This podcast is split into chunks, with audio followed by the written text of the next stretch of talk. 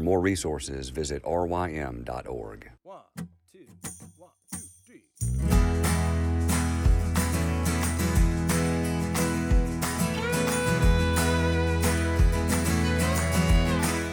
The Local Youth Worker is a daily podcast that's centered on five questions each week. Ranging from the practical to the professional, we're looking for answers to the questions you're asking. Whether you're in full time, part time, or even volunteer youth ministry, this podcast is for you.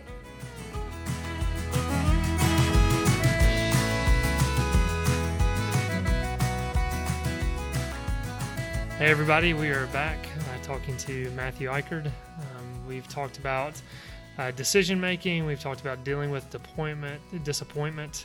Um, today, uh, dealing with a question. I don't. It might could step on some toes, um, but it's it's a helpful uh, question for us to wrestle with, and I'm sure many youth workers have have dealt with it.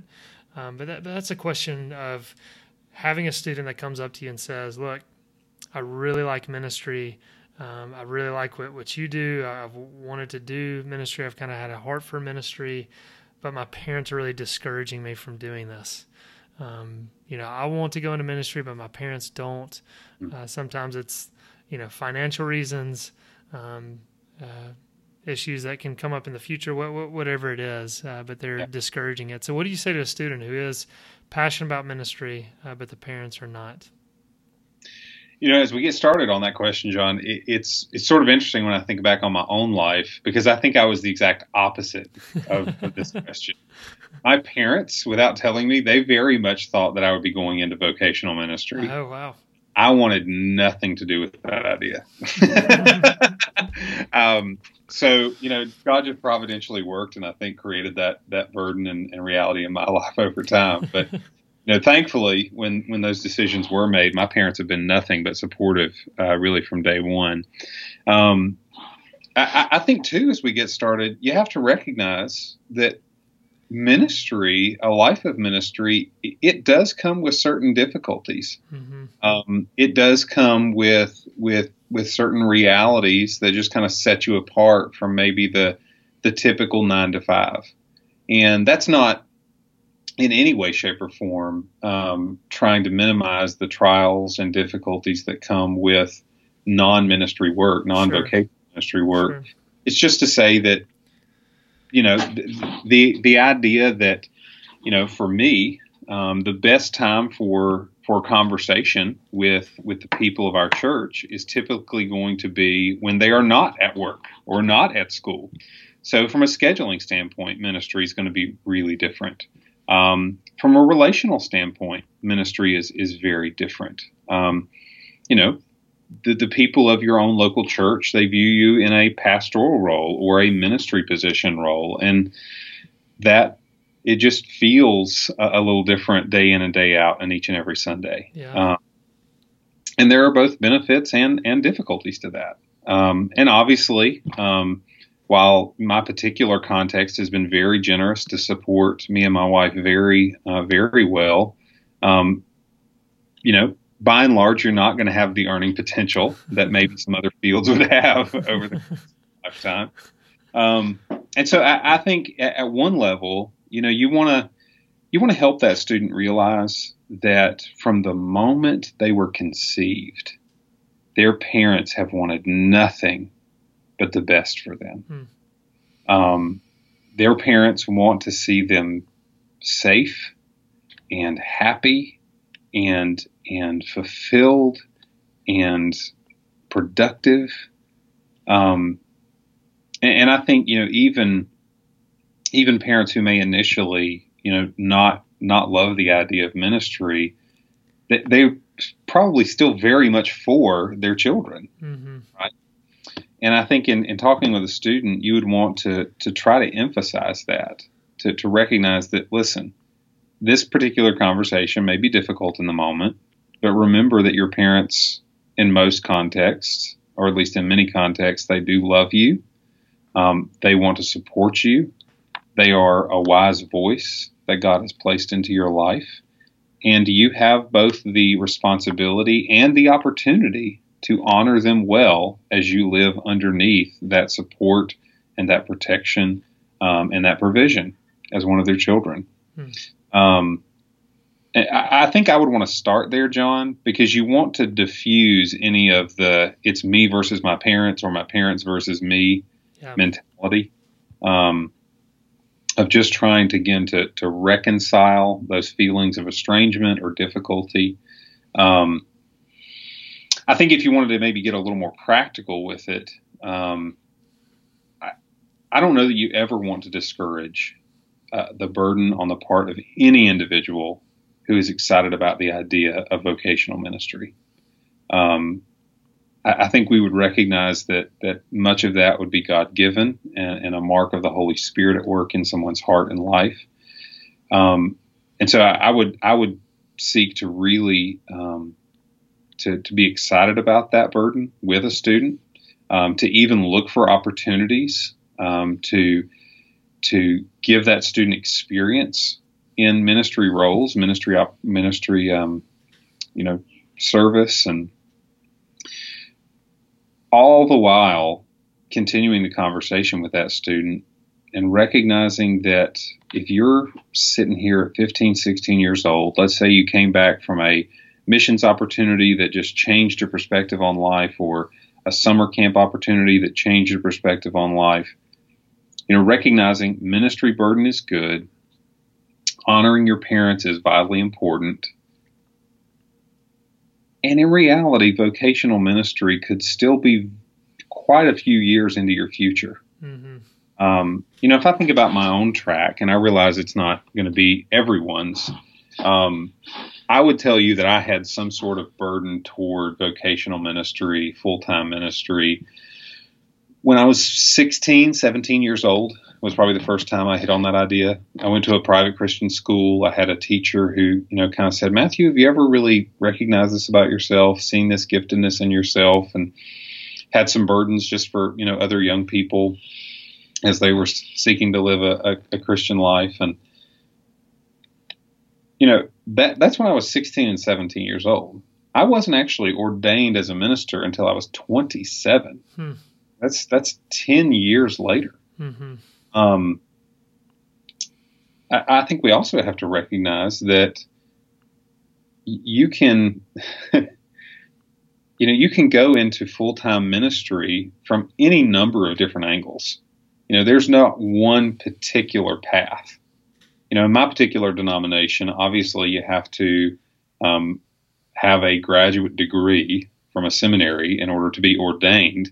But on our church staff, apart from the pastors, there are other individuals who hold seminary degrees or who've only attended certain seminary classes or whose life experiences as just a, a faithful believer have well prepared them for their ministry role. And so, again, just, just recognizing with a student, you have lots of time to recognize your giftedness, to continue this conversation with parents, to to maybe attend a class here or there, to think about what college may hold for you, um, before you actually kind of get to I am fully committed to this idea of being an ordained minister or being a full time missionary or you know giving my life for the gospel you know in this place. And those are good desires, um, but there's time. Yeah. Yeah you're you're saying a lot of good things and i think you started off um, in the right place at least from my perspective of, of you know siding with the parents for sure. We we want to you know support the parents come alongside the parents in youth ministry. It's vitally important um, to be yeah supporting the parents and to be on the same page with them and so emphasizing the parents love uh, for their child. Um, obviously a a child doesn't really fully grasp that. They they do uh, Yeah. grasp that to a degree, uh, but not to the degree that the parents actually love them. So trying to kind of help them see that perspective um, is is huge. And then, like you said, to to encourage that in your students, to celebrate that with them, and to try to give them opportunities in the ministry um, is, is another uh, vital way in which they can test those gifts, and that just increases their discernment on okay, is this where where the Lord's calling me? So, again, that, that's that's great advice, and and so kind of a, a follow up. Sure. Let, let's say you you know emphasize the parents' love for them, honoring the parents, um, and then you you do talk with the student and you kind of have some continued discussions. Let's say over a couple of years, and they're actually helping volunteer and um, doing uh, aspects of the ministry, but they're all along talking to you, saying, "My parents are just continuing to discourage this." And um, is there a point in which you think the youth worker should, uh, you know, have a meeting with the parents, talk to the parents? Um, what, what are your thoughts on that? I, I will say this is one of the, the the privileges that I maybe have as an ordained minister in our church that might be harder for a, a non-ordained youth worker. Mm-hmm. Um, I, I think that, especially because I've been in my context for several years, it would be, I think, appropriate and somewhat natural, you know, for me to approach parents to have that conversation. You know, to say, I love you guys so much, and we have, you know, we've lived so much life together. I remember laughing with you guys when, you know, when Johnny was trying to play middle school basketball and couldn't get out of his own way. And, you know, I remember when we were out on the lake that day and, you know, so and so ate way too many cookies. And, you know, eh, you've shared life together, right? Absolutely. And to say, I know that this has been a hard conversation for you and your family. And I, I recognize that, you know, from your perspective, there are there are several significant hurdles here that you just don't want your child to have to clear or to or to, to pass. And there there are trials that you don't want your child to face. But you know, Mr. Smith, Mrs. Smith, it, it's clear that your child has significant giftedness for ministry. You know, here are maybe five, six, ten things that I could talk to you and, and just give you evidence of that. Um, it's also clear that that your child has a burden that's not going anywhere in terms of, of vocational ministry. And I just want to encourage you guys to maybe, you know, partner with Billy or Susie and think about, you know, just committing this to prayer for the next three to six months together. Because you know these these are good burdens. These are kingdom burdens. Mm-hmm. and i realize again that these are not easy things to anticipate or necessarily look forward to for every family but let's see what god might be up to here mm-hmm. um, and again you know i think giving you know in, in that conversation you know not giving parents an ultimatum which is never my place anyway but but not to present it in a you're wrong, he or she is right, deal with it. Mm-hmm. Um, and, and, to just say, let's take time. Let's let's again, let's come together here. Let's let's pray together. Let's think through these hard things together. Um, and you know, let's think about maybe what the best pathway forward could be. Um, because I, I, would say that I, I'm I'm typically a fan, and again, there's different people with different. But if you think about college, I, am a fan of an individual maybe pursuing a degree that's not ministry related in college, mm-hmm. um, just because there's opportunity for the cultivation of other gifts there. Mm-hmm. Um, there's the cultivation of perhaps desires that are not ministry related there. Um, and I had someone a long time ago who was much wiser than me and far more experienced than me tell me, listen, if you can do anything other than vocational ministry, go do it.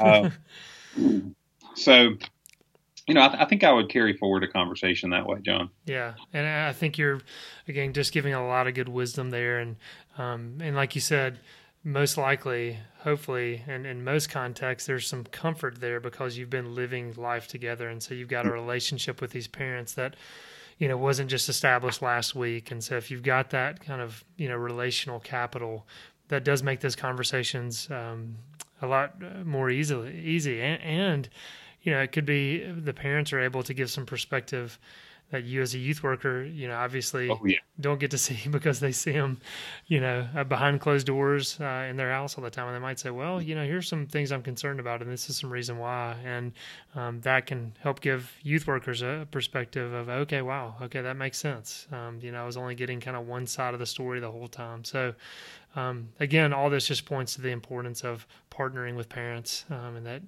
youth ministry isn't just ministry to students, it's mm-hmm. to a whole family. So, a lot of good stuff there, Matthew. Thank you. You're welcome.